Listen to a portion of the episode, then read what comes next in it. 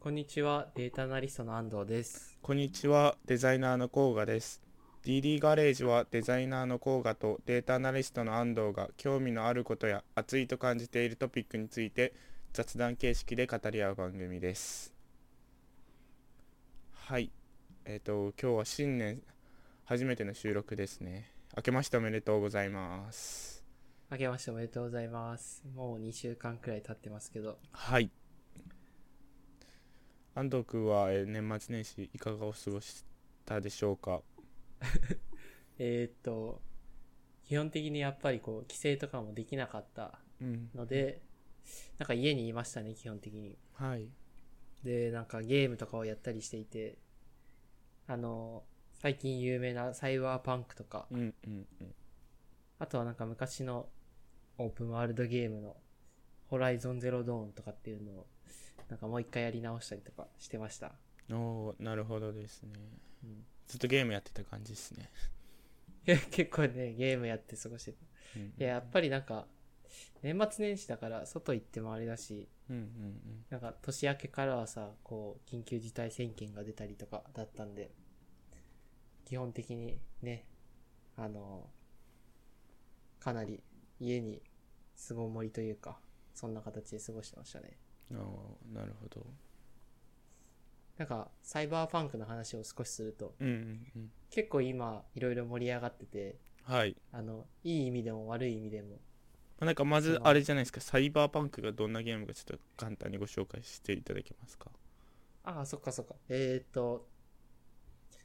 まあ、サイバーパンクっていう、まあ、ジャンルが一つあって、うん。まあ、どういうものかっていうと、まあ、映画とかで言うと、ブレードランナーとか、うん。うんその、近未、まあ、近未来的なところで、結構荒廃したディストピア的なうんもので、あと、こう、テクノロジーとか発達している世界っうん。うんていうのが、まあ、設定としてあって、今回僕がやってたのは、サイバーパンク2077っていう、まあ、新しく去年の12月くらいに発売されたゲームなんですけど、まあ、その、こう、SF 的なゲームの、こう、一人称視点のゲームをやって、それが僕がやってたゲームですね。うんうん。で、なんか、何がこう、話題になってるかっていうと、なんか、トレーラーとか予告編で出てた映像と、うん。実際にこう、ユーザーに配布されたゲームのクオリティに差がありすぎるってことで、うん。こう、なんかしょぼ、しょぼすぎるゲームみたいなうん。ことで、かなり有名になってたんだけど、まあなんか、それは、なんて言うんだろう。結構その、プレイステーションとか、うん。そういう、コンシューマー機器を使っているユーザーのお話で、なんか僕は、なんか半年前くらいに、ゲーミング PC をちゃんと揃えてたので、ものすごく快適に過ごせて、うん。プレイできたので、いや、なんか、すこう、ストーリーとしては、なんかすごい面白いとか、ゲーム性として面白いとかっていう話ではないんだけど、うんなんかこう、世界の作り込みとか、うんあとは、まあなんだろうな、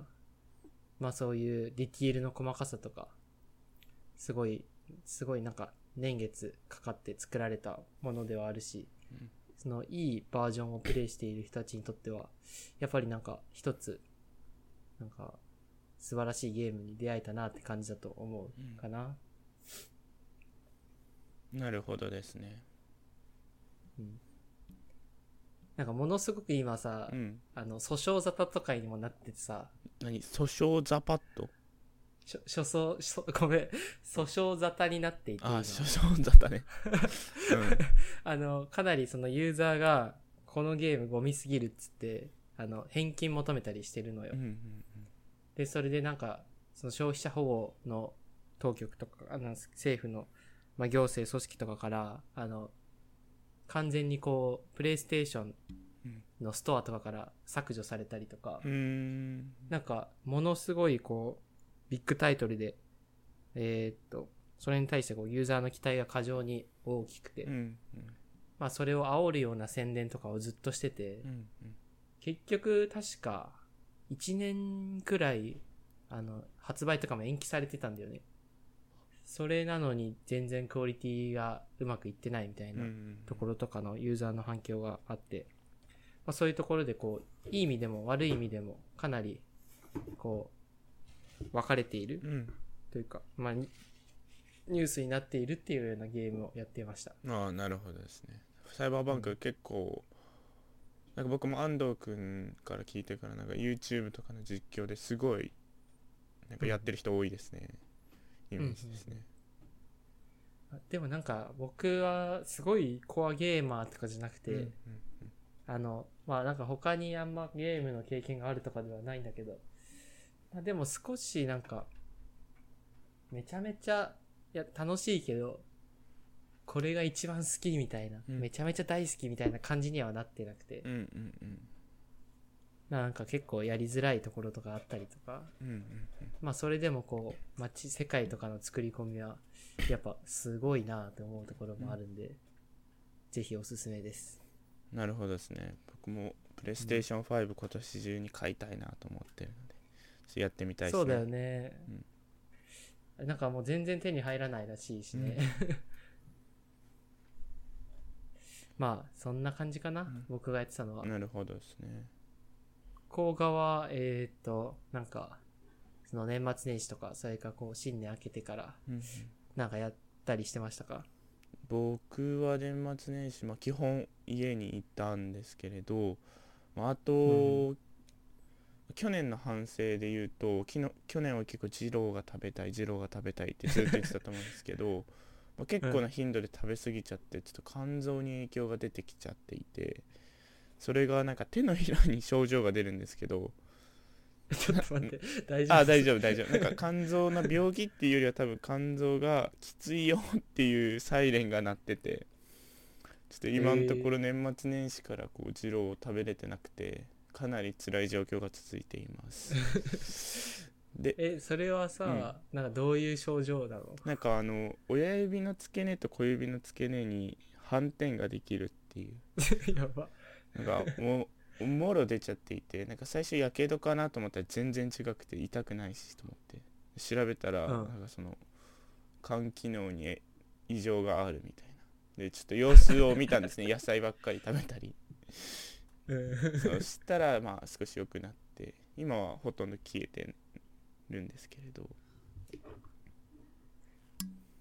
まあなんかそんなことがあったり まああとはでも年末は年末年始は基本本を読んでいてうん。僕はあのじゅ実はこのラジオでデザイナーと言ってるんですけれど、まあ、12月から自分の会社で、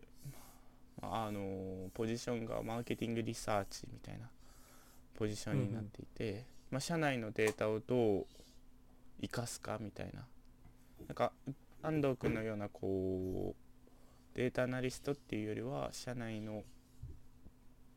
あるもんうん。どういうデータを取ってきてどうすればそれがあのマーケティング活動に役に立つかみたいなところをやっています。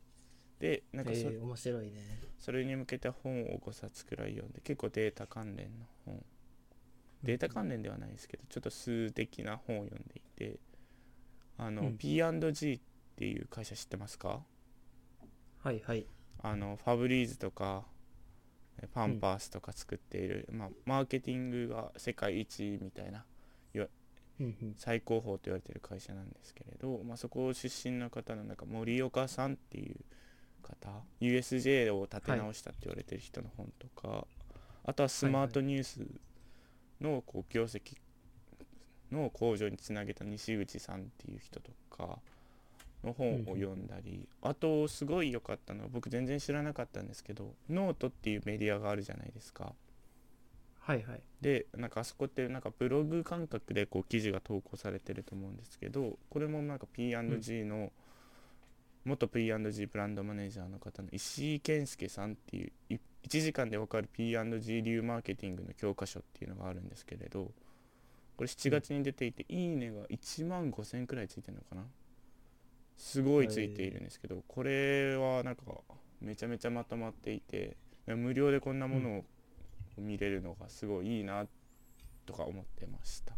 なんでなんかもっぱらマーケティングの勉強をしてたっていう感じですかね。おーなんかだいぶ変わったね。そうですね。やっぱポジション変わってそれまでちょっとあのモチベーションあんま上がんない状態でしたけど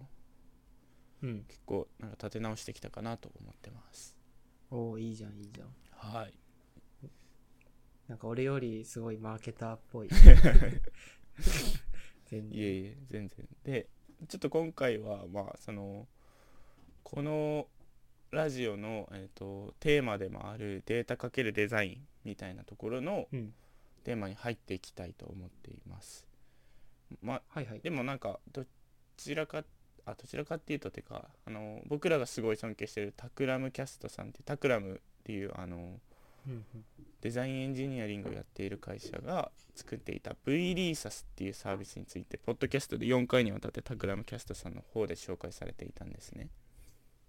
はい。で、えー、と V リーサスっていうのはもともとリーサスっていう日本、まあ、地域経済分析うんの、まあ、データを可視化しているサイトがあってそれのコロナ特化バージョンの V リーサスっていうのがあってそれはまああの概要で言うと新型コロナウイルス日本の経済影響の可視化で、うん運営しているのは内閣府のビッグデータチームですと。はい。でサービスの構想や UIUX に関してはタクラムさんが作りましたでなんかいろんな他のところはフロントとかバックエンドとかデータベースとかはでいろんな企業がこう参画しながら作ったサービスみたいですうん。あー安藤君は今 V リーサスのサイト開けてますか？あ、見えてます。でなんかこれなんかいろいろ僕はラジオ聞いてしまったのでいろんなことをこう知ってるんですけどなんかデータ的にでもいいですしこうデザイン的にでもいいしですしなんか印象をき聞けたらなと思うんですけれど。まああの、僕も言ってしまうと、これの、ポッドキャストの番組聞いてしまったんだけど。そうなん。です。そうなん。ですね、うん。あの、まあ、その、リーサス自体は、こう、学生の頃から知ってて、あの、もともとあったリーサスの方を、こう、見てたことあって、今 V リーサスの方を初めてこう、真面目に見ているんだけど、うんはい。なんかね、いい、いいよね。そのサイト全体としているか、こう、明るい色が使われていたりとか、うんうんなんか、リーサスの方は結構黒が基調のそうですねページだったと思うんだけど、なんかそれがこう、まず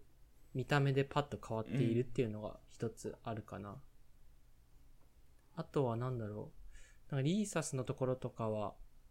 すごい多機能で何でもできるうんし、こうグラフィックとかがめちゃめちゃ綺麗だったイメージだったけど、なんかこれを V リーサス今パッと見ている感じ、結構シンプルな、結構見やすいデータになっているっていうところが、まず思っ見た目で思ったところかな。で、もう一つなんかすごいなと思うのが、データ更新日とかが、なんか、今日収録日の3日前とかになってて、うんうんうん。これはかなりの頻度でこうデータ更新しているんだなっていうのがわかるし、なんかそこら辺大変そうだなと思った。うん、そうですね確かにうんこんな感じかな、第一印象は。ありがとうございます。そうですね、なんかこう、タクラムキャストさんの方で紹介されてましたけど、その黒背景にするか白背景みたいにするのかはすごいなんか悩まれたそうで、まあ、白背景にすることによって、まあ、黒だとちょっとこう、まあ、重いイメージがある。で、やっぱりコロナって結構こう、なかなか今ってみんなのこう気分が落ち込んでいる中で、やっぱ白背景にすることによって、ちょっと重い空気を取っ払いたいみたいな。かつやっぱりこうニュートラル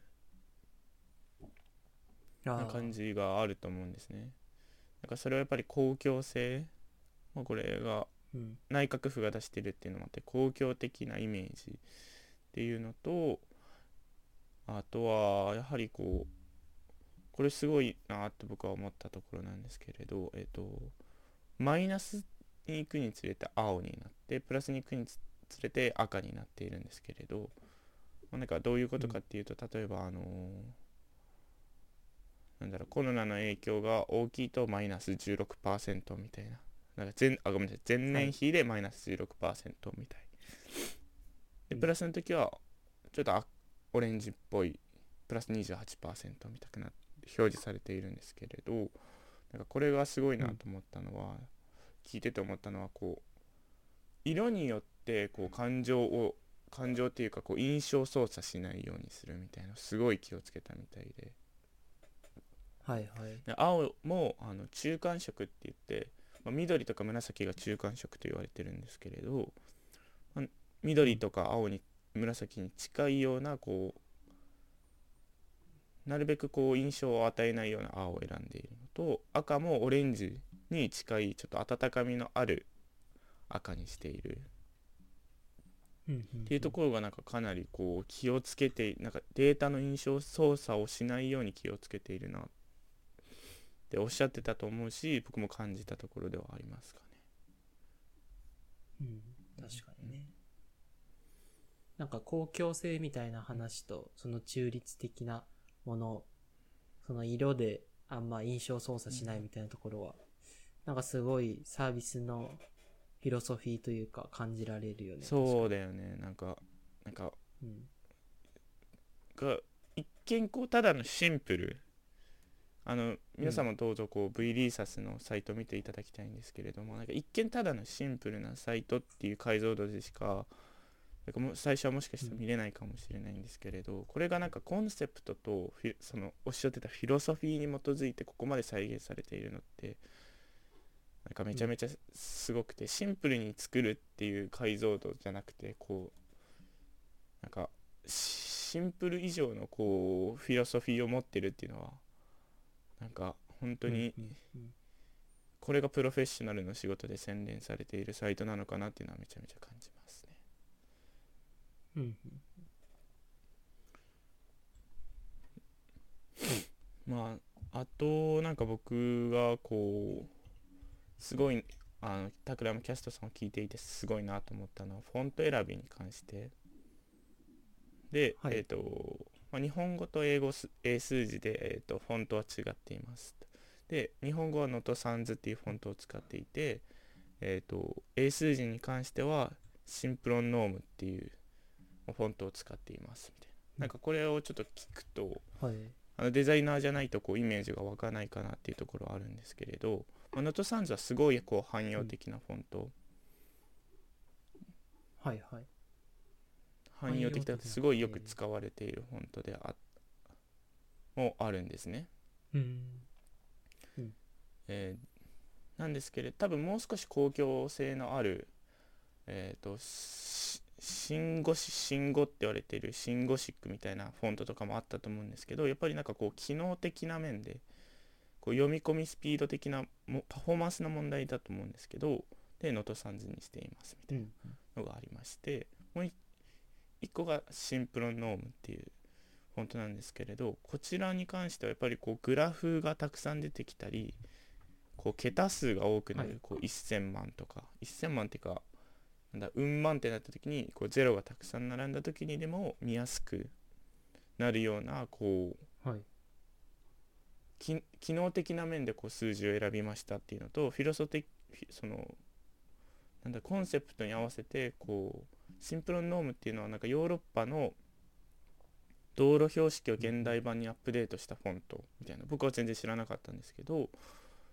なんかみたいなのもこう兼ね備えていてなんかこうめちゃめちゃロジックの通ったフォント選びだなと思っていて、うんうん。なんか確かにね、すごいシンプルでいいね。今そのシンプロンノームって検索して、うんスイスタイプフェイシそうそうーズっていうところのサイトに行ってるけど、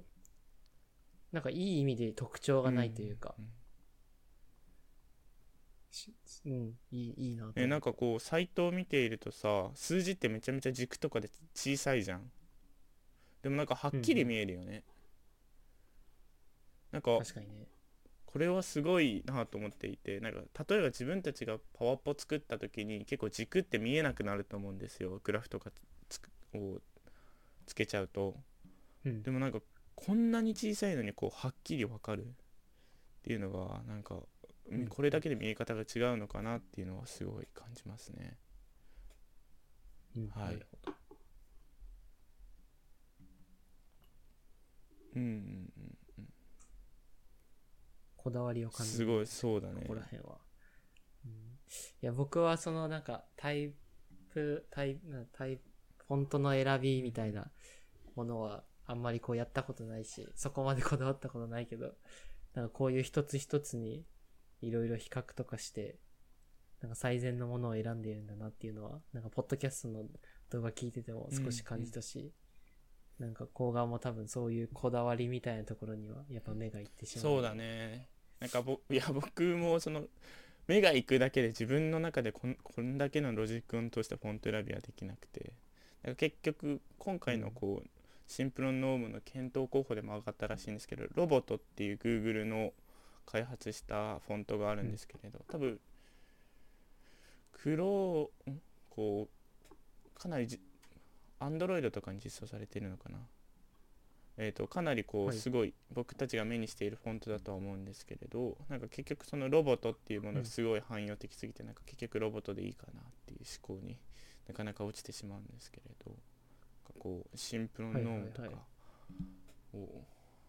なんか選んでこれるのがすごいなと。そうですね。あと、まあ、デザイン以外で言うと僕はちょっとデザイン以外で言うと、ま、もう2つなんか素晴らしい点があの紹介されていてデータビジュアライゼーションっていうお話と、まあフロントエンドの実装に関してのはい。お話、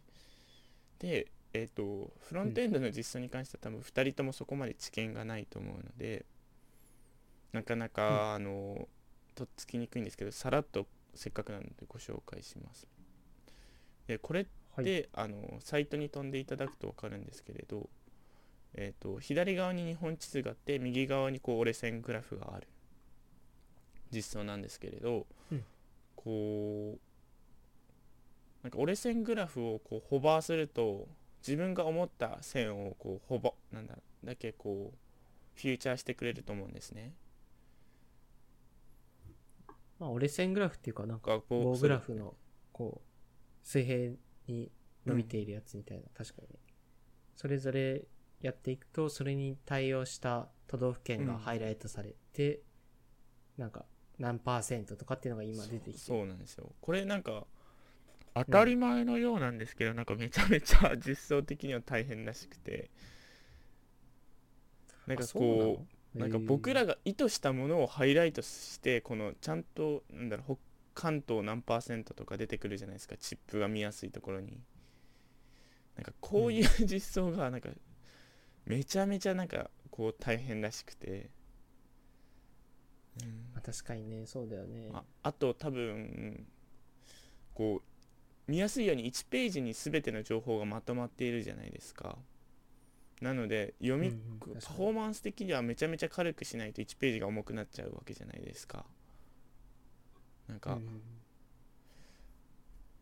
そういうところで多分共通化とかなんかどうすればどれだけこうパフォパフォーマンスをすごい考えてると思うんですね。っていうのが、まあ多分ちょっとしょ、まあ、かなりご紹介されていたんですけれどなんか UX っていう意味ではパフォーマンスがかなりこう響いてくると思うのでうんなかなかこうみ目には見えないですけどめちゃめちゃこう裏側で支えているところなのかなと思いました。うんうん確かにこれなんかし結構1ページのコンテンツ量がめちゃめちゃ下にスクロールしていくと多いなっていうのを今気づいた。えそうだよね。ずーっと下は。うん。これ遷移そうか。なるほど。あんまりこう URL とかも変わらずうんにずっと1ページの中でやっちゃってるのね。いやすい。ごいようん。なんか前あの安藤さんゲストで来ていただいたフロント、まあ、エンジニアの安藤さんもおっしゃってましたけれど、やっぱりこううん。パフォーマンス含めてのユーザーエクスペリエンスなのでこううんうん。なんか UI を考えるときにまあもちろんこうインターフェースだけを考えるのっていうのがインターフェースを考えるのがデザイナーの仕事だと思うんですけれどじゃあ全体を通してどういうユーザーエクスペリエンスにするんだっけみたいなのをパフォーマンスを含めてデザインできるってめちゃめちゃすごいなと思っていてなんかそれはこうやっぱりデザインエンジニアリングを売りとしている Takram さんであるからこそやはりめちゃめちゃこれは優れているサイトなのかなっていうのは思いますね。うんうん確かにですかね。で、フロントエンドの感じはこんな感じで、まあ、えっと、はいデータビジュアライゼーションについてちょっとお話ししていきたいかなと思っています。で、えっと、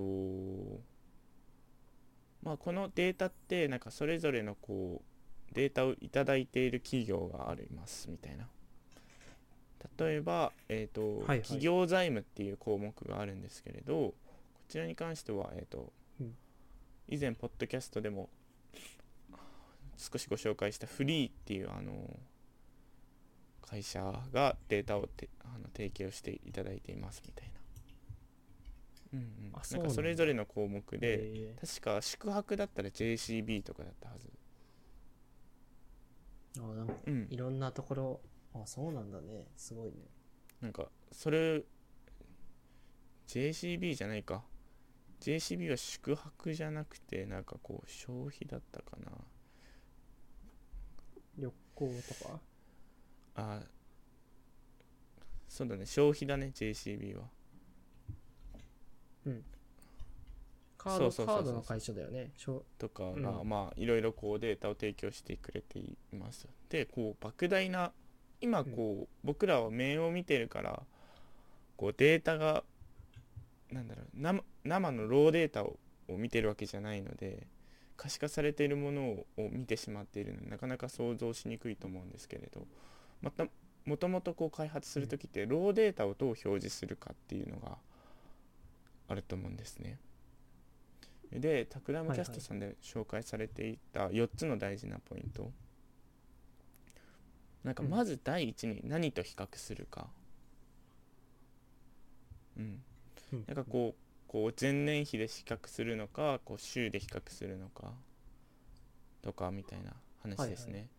でもう次にどういう単位で見せるのか、今回であれば日本地図の都道府県ごと。とかもしくは多分市町村ごとでもいいと思いますし例えば例えば業界別で見るのもあると思いますし、っていうのが大事だっていう話と3つ目にどうでやっとどういうグラフにするか。今回は日本地図とこうなんだっけ棒グラフ。うん。のように、えー、とこう書かれています。で最後になんかこれが盲点ではあり大もう一つ大事な点であるとおっしゃっていたんですけど見た人が次にどういうアクションにつなげるのかみたいな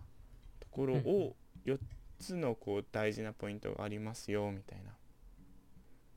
なのをおっしゃっておりまして、なんかいや聞いていても4つ目まで考えてこうデータをこうビジュアライズするっていうのはかなり難しいかなとは思いました、はい。確かにね。まあなんかこう言われてみたらそうだよなって思うけど、それを網羅的にやちゃんと、うん、なんだろうそのプロダクトとして落とし込んで何がすごいかってそういうのをこうおそらくその何何年もかかるようなうん。プロジェクトをさ、半年とかでリリースしちゃって、まあうん。今もこういろいろ改善をしてるっていうのがまあすごいよね。それだけのこういろんな企業とかを巻き込みつつ、そうだね。うんなんか今こうおっしゃった話以前に僕はまあ社内でこうデータをこうなんかこうこういうデータがありましてこういうインサイトがあるんじゃないでしょうかみたいなプレゼンをこうたまに行ったりするんですけれど、そもそも最近言われたのはあのデータの定義をまずちゃんと書いてくださいっていうのを僕は言われてましてあのたとまあすごい当たり前ですけどこれってどういうデータなのかっていうのを、まあ、ちゃんと定義をしないと、そもそも分かりあのご語弊を生みますしこちらからとしてはこう前提としての理解が間違ってしまうみたいなのを言われてうんうん。あのまだまだそのなデータビジュアルには何が大事だみたいなところまで及んでないんだなっていうのがなんか ちょっと悲しい部分でもあるかな。これはちゃんとなんかインフォメーションマークとかがあってた例えばあごめんなさい、えっ、と飲食であれば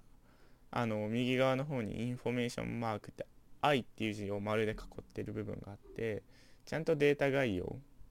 出典計算式えっ、ととか定義が書いてあるいうのはうん。抜け漏れないですし、まあ、そもそも分かりやすいようにこうデータをビジュアライズとちゃんと定義されてるかそれはもちろん定義がされてるからこそこうできると思うんですね。うん、っていうのが前提にうんうんあるのかなと思っていて、うん。いやまあ。うんうん。なんかこういや当たり前のことではあるんですけれど自分が全くできてないんですごいなと思ってますね。うん、なるほど。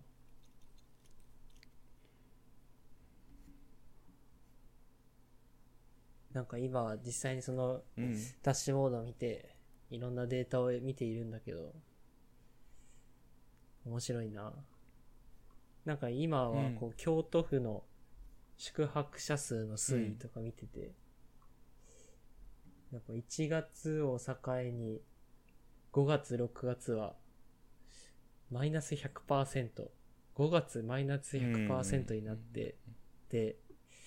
それが8月まで続いて、9月から多分秋とかの観光で、紅葉とかでうん、ポンって伸びて、今も年末にかけて伸びているみたいな、11月までのデータしか見えてないけど、今は。見えていて、結構見やすいなと思った。そうだよね。うん。ちょっと今の、このリンク送るわ。うん？ちょうど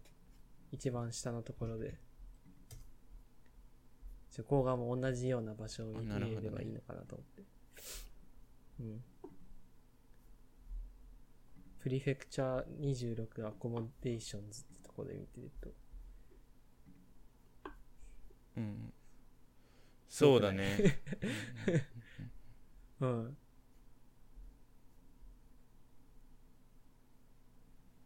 おー、すごいな。なんかこう12月はかなり伸びてないですか？これ京都府を見ると。じゅいや11月か、えーっと11月多分これね11うん。いやでもあれだよ。やっぱり紅葉のシーズンだからさ、一番京都が混む時期だから。これでもだって前年比だよね。前年比の同月比だよね。いやあの前年。4月今年の1月が0% 0%だとこう例年通りっていう話だよね。なのでプラス200%、いや多分ねこれちょっと待ってよ。確かにそのそうだね。うん、伸びてるんだね。都道府県内の人たちがガガッと伸びていてやっぱ京都の人は京都を観光するようになったなんるだねあこれあ全ての宿舎宿泊者の数は80%か。俺子供連れだけ見ちゃってた。うん。そうそうそう。あでも伸びてるんですね。うん。うん。なんかねこれは、まあ、欲を言うと、まあ、この中にはい。僕自分の事業ドメインが入ってないんですけれどか事業ドメインがあったらもっとめっちゃ面白いのになっていうなんか欲張りをしてましたね。確かに。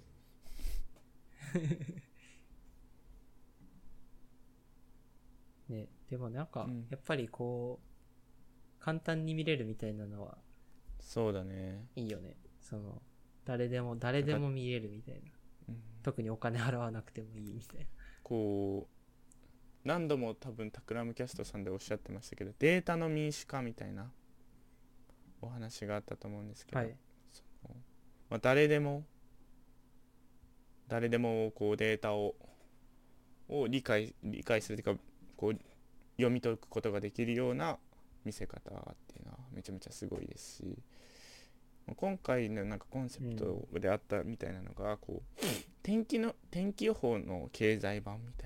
いな、うん。はいはいはい。わだかかる天気予報って結構うん。誰でも見たらパッと見てわかるじゃないですか。なんかすはい。うん。なんかそれをこう体現しているというか、うん、いや、それは思うよ。うん。あの、なんか僕もこう、ダッシュボード作ることとか結構あって、あそうなんですね。うん、まあこう、フロントエンドとか実装するってよりかは、こう、タブローとか、そういう BI ダッシュボードとか、あとはまあ、ルッカーって言われるようなやつだったり、まあ普通にこう、R 言語とかで、こう、タダッシュボードを作るんだけど、うんうんなんか日頃、僕もなんかそういうの、天気予報みたいなのを意識することが多くてさ。あそうなんだうん。あの、なんか前にもちょっと言ったかもしれないけど、ウェザーニュースうんとかっていうのをずっと見てるみたいな話を一回したかもしれないけど、うんうんなんか、やっぱりあれって素晴らしいなと思うのが、なんかいくつか分解できて、うんうん結構ウェザーニュース見る人って、何見たいかっていうと、こう、なんかお天気お姉さんが、なんか毎日変わってて、うんなんか綺麗なお天気お姉さんって言ったらあれだけど、まあなんかそういう人たちが、うん。こう、普段見ないようなデータについてうん結構解説してくれるみたいな。うんうん。なんかこれはこの V リーサスにも言えるこ共通項みたいのがあると思ってて、うん。なんか、綺麗な見た目とお天気お姉さんってなんか近くない？ああ そう、見て、見てて視覚的になんか、こう、満足できるみたいなところにプラスして、こうデータを届けるみたいな。で、なんか、その、結構そのデータの本質を伝えるには、実はその見た目とかっていうのは重要じゃないんだろうけど、それでもこう見てくれる人のことを考えて、そういう見てて不快に思わないようなものをユーザーの視覚に入れるみたいなうん。のはものすごく考えられてるなと、ウェザーニュースの見たり思ったりするんだよね。なるほどね。で、なんか、その、もう一個いいところと思うのが、なんかあくまでもウェザーニュースのおお天気お姉さんと、こう、気象予報士の人とかがいるわけよ。うんおじさんが。気象予報士の人たちは、こう、なものすごい専門的な知識って、まあその人だけだたちだけ見てたら飽きたり、うんそのトークも上手くないし、みたいな。まあだからなんか、その信憑性とデータのなんか確からしさみたいなところを、そういう専門的なところで補って、なんか視覚的にこう満足いくようなものをうんちゃんとユーザーに伝えるみたいなのは、ものすごく重要だなと思った、うん。思ってる。なるほどですね。めっちゃいいこうインサイトというかなんかげ現場からのお届けだ感じがしますね。いやでもなんかそれはこう、やっぱり、ユーザーに一番届くものって、うん。だよね。なんかこういう V リーサスとかもさ、視覚、可視化とかがこう、なんか専門的な人じゃないと読み解けないみたいだったら、公共性も何も何もないじゃん。そうだねうん。そういうものをこうデザイナーの人たちがちゃんとデータの価値を最終的に届けるみたいなのは、なんか素晴らしい取り組みだなと思うし、なんか天気予報を参考にしているっていうのは、なんか自分の肌感とも結構近かった。うんうんうんうんうんうん。あとまあなんかめちゃめちゃ当たり前なことで今一点気づいたのが、はい。まあこれもうめちゃめちゃ当たり前なのでそこまであれなんですけどこうこのサイトってほとんどがこう左寄せアライメントが左左寄せになってると思うんですね確かに。うんなんかこれなんか僕自分で前あのコストをこうシミュレーティングするこうアプリケーションを作っていたんですね会社で。うん。でなんかまあ同じようなこうダッシュボードを制作するみたいな時になんかどうしてもこう真ん中寄せにしたいんですよ、うん。まあ、よよくないんですけどこう例えばうん。見出しとかをこう真ん中寄せにするみたいなのがあったと思う、うん。あったんですけどこれで全部ちゃんと左寄せになっていてアライメントが、まあ、ほぼですねこうあのー特定のこうメニューとかは真ん中ですけどほぼ左寄せになっていてなんかめめちゃめちゃこう当たり前のことではあるんですけどなんかそういうところが揃っているからこそこう綺麗に見れ見えるっていうのはなんか一個つながるのかなと思ってましたうん、確かに。整っているというか一貫性があるよね。そうなんですよねなんかまあ当たり前僕も全然そうなんですけどやりがちなのは結構真ん中寄せにしてアライメントを崩しちゃうみたいなこっちの方が見やすいだろうと思って、真ん中に寄せたりしてバラバラになっちゃうのはあるんですけどこれはなんか一本の線でちゃんとこう左寄せのアライメントを作っているっていうのが見やすい一個につながってるのかなとは思いました。うん、確かに。ですかねこんなところですかね。うん、いいね。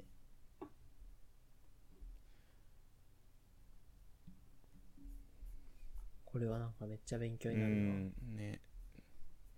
僕なんかそのポッドキャストのタクラムさんの V リーサスのやつ、最初の触りしか聞いてなかったんだけど、うんうんちょっとももっと聞きたいなと思った。ぜひあの安藤君も聞いてる皆さんもこうタクラムキャストさんのこう V リーサスのここ4回くらいやってると思うんでぜひ聞いてみてくださいおおいいですね。はいなんか、いい。こんな感じで V リーサスの話うん。終わりそうだけど、うん普段からなんかこういうビジュアライゼーションとか、他にもなんかいいダッシュボードあったなみたいのあったら、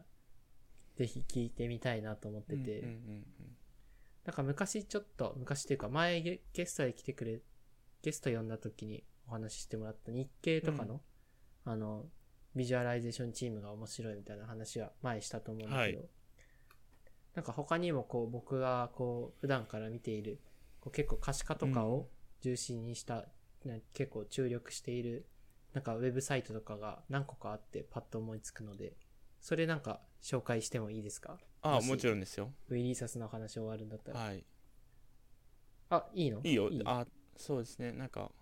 なんか他にも今僕であるんだったら、こまずのリーサスの話ポッドキャストでも出ましたけけどあの東京都のコロナのサイトあるじゃないですか、あれはなんかアクセシビリティの時にもなんかちょっとお話ししましたよね、あの緑のサイトですね。そうだね、そうだね。なんかそんなところですかね、ごめんなさい。ちょっと横やりでしたが、安藤君戻します。いやいやいや、確かにね、そのもちろん、なんか東京都のやつもすごいし、あれもやっぱこう政府がパッと作ったみたいなのはうんすごいなみたいな話を昔した気がしたね、確かに。でもなんか最近は全然見てないかな。そうだね俺も見てないかな うん。やっぱでもさ、最近見てないなみたいのがあって、なんかどういう活用のされ方が、ちょっと話戻るけど、されるのかなみたいなのは思ってて。なんか言うても V リーサスとかも、こう、公共的なものとしてうん展開するみたいなお話はされていて、こう、いると思うんだけど、意外とぜ、というか、ほ、認知率はものすごい低いだろうなと思うんだよね。うん。周りでリーサスって言っても通じる人はいないと思うし、なんかもっともっと、うーん、なんか別に見なくても生きていけるっちゃ生きていけるんだけど。う、んなんかここ、これをどう活用していくのかみたいなユースケースみたいなものを今後見ていきたいなと、まずあー V リーサスの方ではなるほど、思ったかな。ね、うん。うん。な甲賀はさ、そのなんか、ちょっとこのサービス触ってみたりして、ちょっと他のダッシュボードとか行く前にはもうちょっと話そうかなと思うけど、なんかどういう使われ方とか、うんなんかこういう人が見たら示唆が得られるデータだなとかって思ったりする？こういう人が見たらうーんとなんか難しいよね。自分の業界じゃないのでね。なかなか見づらいあのこうあれですけど、うん。どうなんでしょうかね。なんかこうターゲットがこう民主っていうところで落ち着いてるのでなんか深くターゲットこう企業の方とか個人の方っていうのはおっしゃってなかったんでななかなかむうんそこがポイントなのかもね、むしろ。うーんターゲットがいないみたいな。民衆みたいなところでねなんかこうぜ全員っていうか、うん。見たい人全員みたいな、確かに。難しいな。で言うと、まあ、まあどういう人が活用できるのか、いやーなんかちょっとそこに関しては僕なんか何も言えないかなうん。確かにね。いや、なんか今ぼ僕も質問して思ったけど、こう、ターゲットがいないっていうのが、一つのコンセプトなのかな、みたいな、確かに思ったかな。いいよね。なんか、その、官、官民というか、その、政府と民間の企業が、こう、ちゃんと、なんて言うんだろう、結束してやるみたいなところで言うと、確かにその、あえてターゲットを絞っていないみたいなところが、こういう実装とかに現れてるし、うん、確かにね、なんか野暮な質問だなと思った。いやまああとこのこれデータこうダッシュボードだけじゃなくて一応解説コラムみたいのもあってすごい可愛いこう画像付きのコラムがあるんですけど、ここはなんかこうせ専門家というかこううん。宿泊に関してあればこの記事でいう宿泊で見る緊急事態宣言みたいなコラムがあるんですけどあこれをもう JTB の方が来ていただいがこうコラムを書いていて、まあ、なんかこう背景だったりこう需要予測とか考察まで落としてくれているので、あこれ面白いね。なんかなかなかこうデータを見てこう考察をするっていうところは難しいかと思うんですけれどこうデータがしっかりあるからこそこうデータドリブンな考察がされているのはこううんなんか各業界にとにとってはこう役に立つかどうか置いといてすごいこう俯瞰してものを見れるいいコラムなのかなと思います。確かに。確かに。なんかこれは、その、さっき言った公共性とかと、まあ、い一個独立して、その、書き、書き手側というか、コラムの書き手側がこう解釈を添えているところとしては、なんか一つ面白い取り組みだね。なんかパッと見てると、札幌市の分析とか、どこどこ市の分析みたいなところとかもあったりして、結構これ半年前くらいの更新になってるけど、ちょっとこれも見てみたいなと思った。み見てみよう後で。面白い。なんかやっぱりこう、僕らはこう民間企業で働いてると、なんか利害、こういう目的があって、こういう人たちのためにこんなダッシュボードを作ってくださいみたいなうん。ことは経験できるけど、ここまでこう大衆向けに、マス向けに作ってる、作られてる、あの、ダッシュボードもなかなかないなと思ったので、なんかすごい勉強になった。そうですね。それであうん。もう一つなんか分かることで言うともし自分の業界があれば、やっぱりこう業市場の動きによってあのコミュニケーションって変わってくると思うんですね。うん、確かに。なんかこうコロナが復活している時は例えば GoTo イートみたいなのがあったりなんかうん。やっぱりこうコロナがやっぱり大変になってくるとやっぱりこうデリバリーサービスをもっと打ち出していけるみたいな背景があったり、うんこうそれはもう一例ですけれどやっぱりこはい、はい。う市場の動きによってコミュニケーションを変えるのでなんかそれをうんうん。業界の方はそれはすごいこう役に立つのかなとは思います。確かにね。なんか飲食とか宿泊とかってなってくると、やっぱりその都道府県別に見れるっていうのは、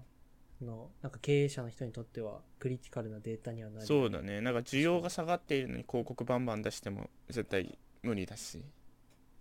うん、うんうんうん。確かに確かに。っ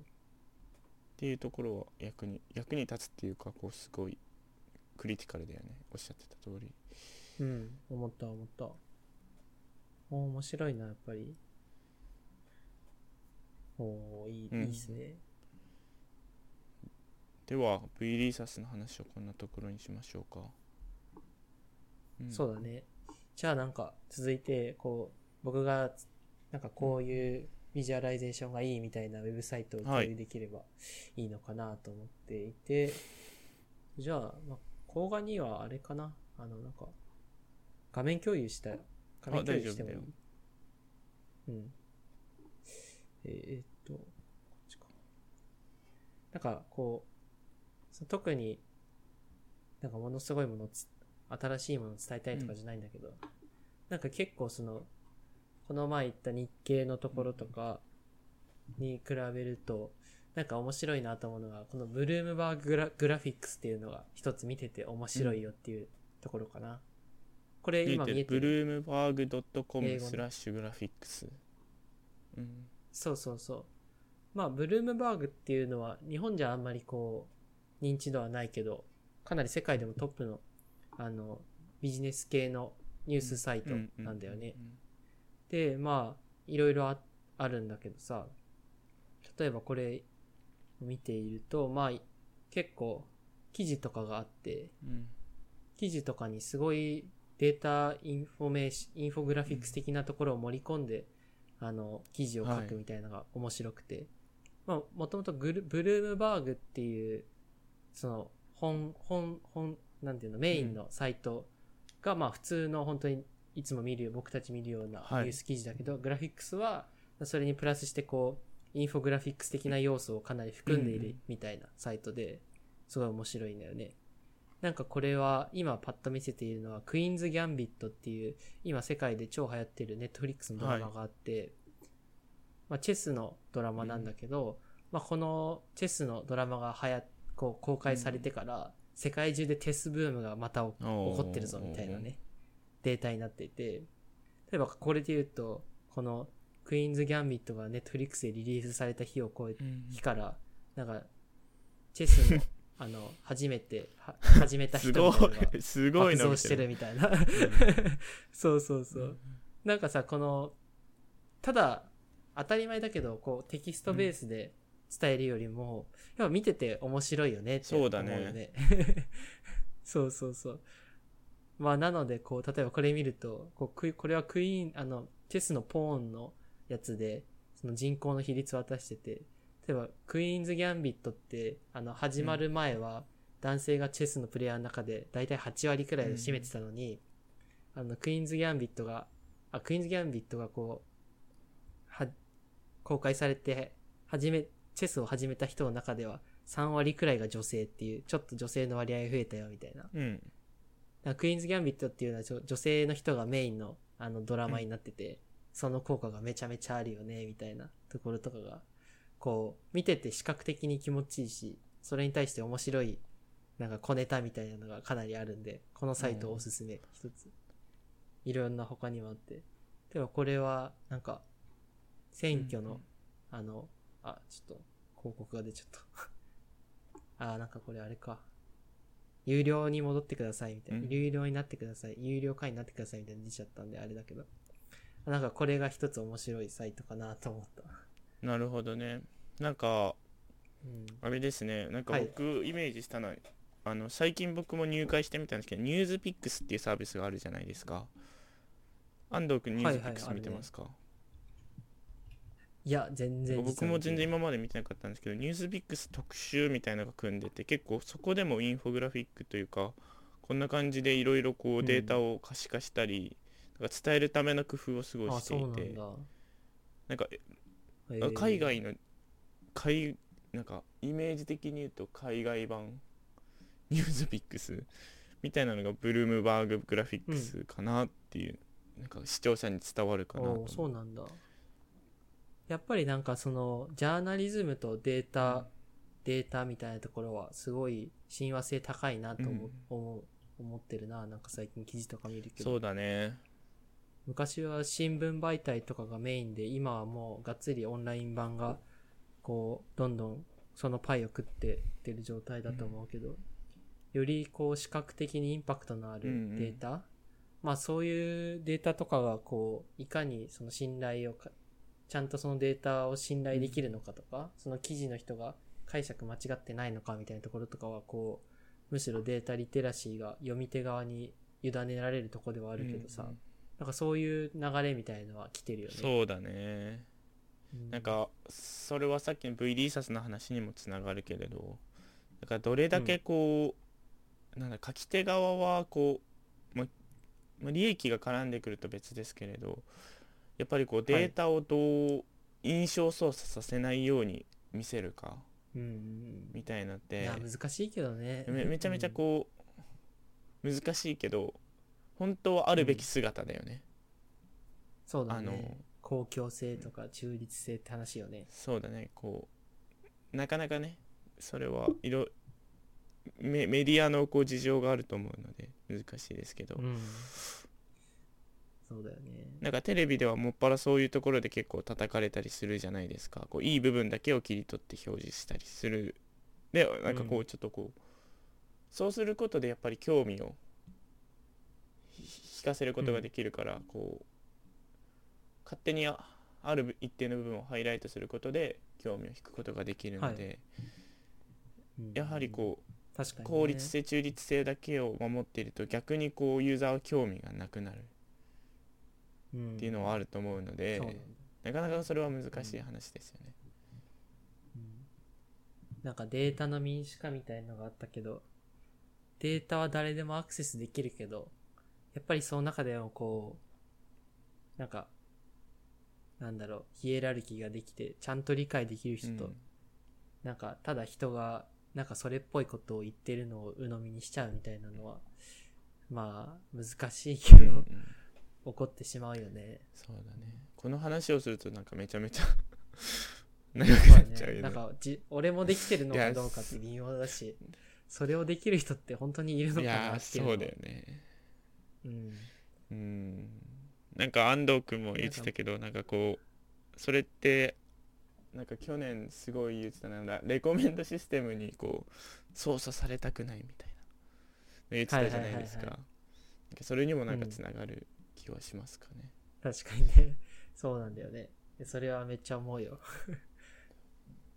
まで、なんか、どうせならもうちょっと、あなんか、他のサイトとかもせなんか紹ああ介していいよもちろんもちろん今パッと思い浮かぶので言うと、いや538っていうサ初めイトかな。て聞いたうん、なんか、これはまあかなりマイナーで、日本のユーザーもほぼいないはずで、結構その政治とかスポーツとか、なんかこれポッドキャストっていうのもあるな、今みたいな。まあ、僕は結構スポーツをよく見てて、538の。まあ、なんか、これもこう、僕は NBA が好きだから NBA ので、なんか記事とかがたくさんあって、うんなんかね、ちょっとパッとさっき見たやつでうん言うと、なんか NBA プレイヤーで、なんか誰が一番いいのかみたいな。誰が一番、なんかちょっとこれ難しいけど。まあそれでこう、かなり選手とかをこうホバーしたら、ハイライトされたりしてデータが見えるとか、なんか記事ベースじゃなくて、こういうものをダッシュボードがその記事に埋め込まれてる。これはすごいですねやっぱ画像で作るのとインタラクティブなこうダッシュボードで作るのではもうんうんうちょっと。これなんかこのダッシュボードだけでもさ結構価値あんのに記事に埋め込んじゃうみたいな。えこれはすごいこう苦労がかかってるねそうそう。うん。まあ、確かに苦労はかかるけど、その、まあ、意外とシンプルというか、まあ、い一方でこう、データの限られたところだけを、その、スタティックな、その、グラフで見せるよりかは、こう、インタラクティブなものにして、よりぜデータの全体と概要を、そのユーザー側に把握してもらうみたいなのは、これはこれでなんか新たな、その、ジャーナリズムと、その、なんかね、面白い、面白い事例かなとちょっと思った。そうですね、いやこれはなんかすごい関心上の方行ってもらってもいいですか？上の方ではこう、なんかこう何人かがこうあるカテゴリーでハイライトされてるとかって感じですよねデフェン。で下にこうちゃんと一覧のデータが載っているみたいな。うんうん、で、そのデータではこうシーズンを選んで、ポジションを選んだりして、で、その人たちがどういうマッピングのポジションにいるのかみたいなうん。ところとかをハイライトしていて。まあこれは結構ね、オタク向けのサイトなんで、ここだわりが強いというか、このご一つちょっと関係ない質問してもいいですか？ラプターって何ですかこれ？まあなんかこれは、あの、僕もあんまり見てないけど、なんか、すその結構、そのカテゴリーにおいて、結構、なんか支配的な選手みたいな意味だと思う。うまあ、ラプターっていうのはその恐竜とかって意味なんだけど、直訳するとね。で、まあ NBA にもラプターズっていうチームがあったりするんだけど、ここで言うラプターっていうのは、なんかそう、なるほど各ところでドミナントな選手っていう意味かな。えまあ、僕もちょっとこれ今パッと見たー、から、あなるほどね全然違うこと言ってるかも。いや全然ありがとうございますえー、すごい、うんでもこれはかなりオタク向けだね そうそうそう、オタク向けなの。でも、面白いよね。そのなんかダッシュボード作ってみるみたいな。ねなんかいやすごい勝手に安藤君には言ってないですけど今年なんかもし時間があればこう、2人でダッシュボード1個作るそのどれくらいのこう規模にするかを別としてなんかダッシュボードをこう、2泊3日でどっかに行きつつそこでちょっと作業するみたいなのはなんかいいね、いいっすね1。個去年からずっとやりたかったかなと思っていてうん確かにね、なんか僕は結構学生の時から R って言語を触ってて、まあ、そのデータ分析に特化した、統計とかを特化した言語なんだけど、そこにこう、シャイニーっていうあのフレームワークがあるんですよ。それを使うと、うんなんか簡単にダッシュボードが作れるみたいな。で、なんか僕も昔というか1年前くらいにダッシュボードを作ったのが、こう、これは今ダッシュボード交換には見せてて、うんなんかこれは自分がこう、映画を見た、レビューしたデータうをんハイライトするみたいな。ちょうど今クイーンズ・ギャンビットが一番上に出てきた。おー で、僕は9点ってして、他のユーザーは8.6点っていうおなるほどデータを見せましたみたいな。で、なんか、もう一つの IMDB アナライズってなんか、僕はなんかいつ映画を見ましたよみたいなところを書いたりとか、こんなの汚いけどね、こういうの昔作ったりした。えー、これがシャイニーを使ってるみたいなそうそうそう。なるほどねなんかもしさ、甲賀が、その、一緒にこう、ダッシュボード作りたいみたいな感じになったら、なんかどういう風に作りたいとか、なんかこういうデータ見たいとかってえっ、りする。とえどういうデータかっていうよりこういうふうに作りたいっていうのは段階があって、うん。まず1個はこうデータをこうぐインタラクティブじゃなくて可視化する。うん。っていうのは、うん例えばインフォグラフィックにするのもありだと思いますしこう色とかをちゃんとこう決めてどういうグラフにするかっていうのを設計してただ画像として最終的にはアウトプットするみたいなもう一つはこう、今やってるようなダッシュボードっていうかこうインタラクティブにする。みたいなことかな。と思っていて、もう一個はもうちょっとこう段階を上げてインタラクティブなサイトにする。まあアップロードする。みたいのがあるのかなと思って。それはちょっと時間となんかなんかどこまで自分たちのモチベーション次第かなとはあるんだけど。うんなるほど。いいね。なんかでもは、そういう短期間にガガってやるハッカソンが面白くて、ちょうどこの前の、なんか、ちょうど1ヶ月前くらいか、年末から年始にかけ、年末だったかな？年始だったかどっちか忘れたけど、会社の、なんか分データ分析チームでもダッシュボードを作るハッカソンみたいのをやって結構面白かった。あそんなのがあったんだねうん。なるほどそうそう。会社でもなんかそういうのやってて。うん。なんかかこれはうん。はいはい何？えいえいえ全然。どうぞ。工画と一緒にやると確かに面白そうだな。いいなとなんかそうだねなんか時間を見てやりたいですね、いいね。では今日はこんなところで締めましょうか。そうだね。うん。ちょっとなんかよし。なんかいろいろこうデータビジュアライゼーションっていうかこのラジオのポッドキャスト。うん。あラジオラジオのポッドキャストのコンセプトにすごい合った。今日はお話が久々にできたなっていうのが 確かに。所感ですかね。新年いい収録ができたんじゃないでしょうか。はい。はい。ではこんなところではい。本日のポッドキャストは終了とさせていただきます。はーい。あのツイッターの方の告知をお願いしてもいい？あなんか全然動いてないからアカウント消そうかなと思ってて。ああなるほどね。まあでもあのハッシュタグで DD ガレージとかうん。ガレージとかやったり、あとはなんか僕とか、えーっと、ウェブサイトにも、ちょっとなんか、投稿できるようなものとか整備しようかなと思ったりしてるんで。うん、それをやりたいですね、うん。うん。で、あとは、結構、ポッド、Apple、iTunes とか、うん、Spotify などでも、どこでも結構、各プラットフォームで配信してるので、そちらでご登録ください。はいではあこんなところで終了しましょうはい。はいお疲れ様でしたお疲れ様でした。